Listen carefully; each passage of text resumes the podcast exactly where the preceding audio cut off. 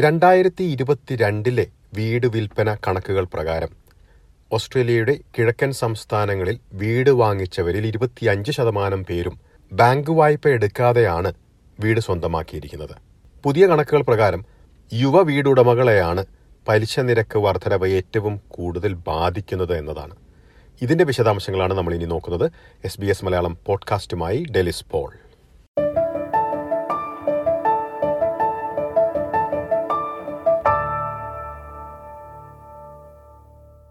ഓസ്ട്രേലിയയിലെ തൊഴിലില്ലായ്മ നിരക്ക് വീണ്ടും കുറഞ്ഞു. രണ്ടായിരത്തി ഇരുപത്തിമൂന്ന് മെയ് മാസത്തിലെ കണക്കുകൾ പ്രകാരം മൂന്ന് ദശാംശം ആറ് ശതമാനത്തിലേക്ക് തൊഴിലില്ലായ്മ നിരക്ക് കുറഞ്ഞിരിക്കുകയാണ്. തൊഴിലുകൾ സൃഷ്ടിക്കുന്ന കാര്യത്തിൽ ഇതൊരു നല്ല ലക്ഷണമാണെങ്കിലും പലിശ നിരക്ക് ഉയർത്താൻ ഇതൊരു കാരണമാകാനും സാധ്യതയുണ്ടെന്നാണ് സാമ്പത്തിക വിദഗ്ധർ മുന്നറിയിപ്പ് നൽകുന്നത്. നമുക്കറിയാം പലിശ നിരക്ക് ഉയരുന്നത് വീട് വായ്പയുള്ളവരെ വലിയ രീതിയിൽ ബാധിക്കുന്നുണ്ട്. എന്നാൽ ഏത് വിഭാഗത്തിലുള്ള വീട് വായ്പയുള്ളവരെയാണ് ഇത് ഏറ്റവും കൂടുതൽ ബാധിക്കുന്നത്? അടുത്തിടെ പുറത്തിറങ്ങിയ കണക്കുകൾ പ്രകാരം ഓസ്ട്രേലിയയിൽ ഇപ്പോൾ നമ്മൾ കാണുന്ന ഉയർന്ന പലിശ നിരക്ക് ഏറ്റവും കൂടുതൽ ബാധിക്കുന്നത് താരതമ്യേന പ്രായം കുറഞ്ഞ വീടുടമകളെയാകാമെന്നാണ് വെളിപ്പെടുത്തുന്നത്. ഓസ്ട്രേലിയയിലെ പ്രായം കൂടിയ വീടുടമകളിൽ നിരവധി പേർ വായ്പയെടുക്കാതെ വീട് വാങ്ങിക്കുന്ന നിരക്ക് വളരെയധികം ഉയർന്നിരിക്കുന്നതായാണ് കണ്ടെത്തിയിരിക്കുന്നത്.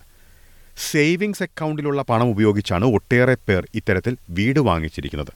രണ്ടായിരത്തി ഇരുപത്തിരണ്ടിലെ കണക്കുകൾ പ്രകാരം ഓസ്ട്രേലിയയിലെ കിഴക്കൻ സംസ്ഥാനങ്ങളിൽ ഇരുപത്തിയഞ്ച് ശതമാനം വിൽപ്പനകളിലും മോഡ്ഗേജ് എടുത്തിട്ടില്ല എന്നാണ് പെക്സ എന്ന പ്രോപ്പർട്ടി ഡാറ്റ തയ്യാറാക്കുന്ന സ്ഥാപനം ചൂണ്ടിക്കാട്ടിയത്. ഇത്തരത്തിൽ വീട് വായ്പ എടുക്കാതെ വീട് സ്വന്തമാക്കുന്നവരെ സംബന്ധിച്ചിടത്തോളം ഉയർന്ന പലിശ നിരക്കും പണപ്പെരുപ്പവും ഇവരെ ബാധിക്കുന്നില്ല. എന്നാൽ യുവ വീടുടമകൾക്ക് ഇത്തരത്തിൽ ലോൺ എടുക്കാതെ വീട് സ്വന്തമാക്കുക എന്നത് എളുപ്പമുള്ള കാര്യവുമല്ല. അതുകൊണ്ട് തന്നെ പണപ്പെരുപ്പവും ഉയർന്ന പലിശ നിരക്കുമെല്ലാം ഏറ്റവും കൂടുതൽ ബാധിക്കാൻ സാധ്യത യുവ വീടുടമകളെയാണ്.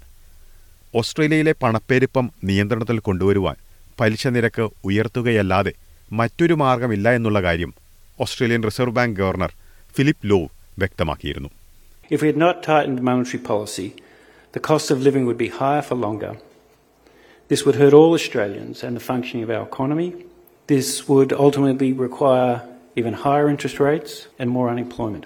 കഴിഞ്ഞ വർഷം മെയ് മാസത്തിന് ശേഷം പന്ത്രണ്ട് തവണയാണല്ലോ പലിശ നിരക്ക് ഉയർത്തിയത് രാജ്യത്തെ ബാങ്കിംഗ് പലിശ നിരക്ക് നാല് ദശാംശം ഒരു ശതമാനത്തിലേക്ക് ഉയരുകയായിരുന്നു പലിശ നിരക്ക് ഉയർത്തുകയല്ലാതെ മറ്റു മാർഗമില്ല എന്നുള്ള കാര്യം റിസർവ് ബാങ്ക് ഗവർണർ നേരത്തെ വ്യക്തമാക്കി ഈ വർധനവ് സാധാരണക്കാരായ എല്ലാ ഓസ്ട്രേലിയക്കാരെയും വലിയ രീതിയിൽ തന്നെ ബാധിക്കുമെന്നുള്ള കാര്യത്തിൽ സംശയമില്ല എന്നും ട്രഷറർ ജിം ചാമേഴ്സും സമ്മതിക്കുന്നു The rise in interest rates is clearly biting. We see that in the numbers because households are pulling back on spending, they're saving less, and they're paying more in interest. Uh, but I think out there in the community, people who are under pressure uh, will find this decision hard to cop.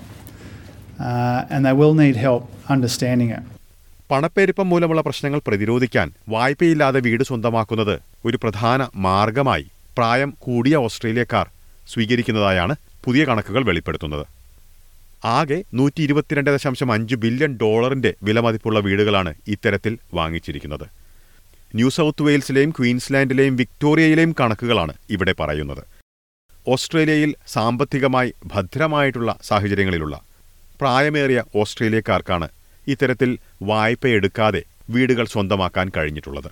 ഇതിനോടകം സ്വന്തം വീടുകളുടെ mortgage അടച്ചു തീർത്തിട്ടുള്ള പ്രായം കൂടിയ ഓസ്ട്രേലിയക്കാർ റിട്ടയർമെന്റിനു വേണ്ടി ചെറിയ വീടുകൾ സ്വന്തമാക്കുന്ന പ്രവണതയാണ് കാണുന്നതെന്ന് പെക്സയുടെ മേധാവി മൈക്ക് ഗിൽ ചൂണ്ടിക്കാട്ടി. New South Wales Queensland Victoria എന്നീ സംസ്ഥാനങ്ങളിൽ റിട്ടയർമെന്റ് ജീവിതം നയിക്കാൻ നല്ല സ്ഥലങ്ങൾ കണ്ടെത്തിക്കൊണ്ട് വീട് സ്വന്തമാക്കുകയാണ് ചെയ്യുന്നത്. അതുകൊണ്ട് തന്നെ വായ്പയെടുക്കാതെ ഇത്തരത്തിൽ വീട് സ്വന്തമാക്കുന്ന പ്രവണത എല്ലാ സബർബുകളിലും കാണണമെന്നില്ല. ഇനിയിപ്പോൾ എന്താണ് ഈ കണക്കുകളുടെ പ്രസക്തി? നമ്മൾ പലപ്പോഴും പല റിപ്പോർട്ടുകളിലും പറയുന്ന കാര്യമാണ് പലിശ നിരക്ക് ഉയർന്നിരിക്കുന്നത് വീട് വായ്പയുള്ളവരെ ബാധിക്കുന്നു എന്ന കാര്യം. അതുപോലെ തന്നെ പണപ്പെരുപ്പം കൂടിയിരിക്കുന്നത് ഓസ്ട്രേലിയയിലെ സാധാരണക്കാരെ വലിയ രീതിയിൽ ബാധിക്കുന്നു എന്ന കാര്യം. എന്നാൽ സാമ്പത്തികമായി ഭദ്രമായിട്ടുള്ള സാഹചര്യങ്ങളിലുള്ളവരെ സംബന്ധിച്ചിടത്തോളം ഇത്തരത്തിലുള്ള ഉയർന്ന പണപ്പെരുപ്പവും അതുപോലെ തന്നെ ഉയർന്ന പലിശ നിരക്കും ബാധിക്കാത്ത സാഹചര്യങ്ങളുമുണ്ട്. അതിനൊരു ഉദാഹരണമാണ് ഓസ്ട്രേലിയയിലെ തെക്കുകിഴക്കൻ സംസ്ഥാനങ്ങളിലുള്ള ഇരുപത്തിയഞ്ച് ശതമാനത്തോളം വരുന്ന വീടുകൾ വായ്പയില്ലാതെ സ്വന്തമാക്കിയിരിക്കുന്ന വിഭാഗത്തിൽപ്പെടുന്നവരുടെ കാര്യം.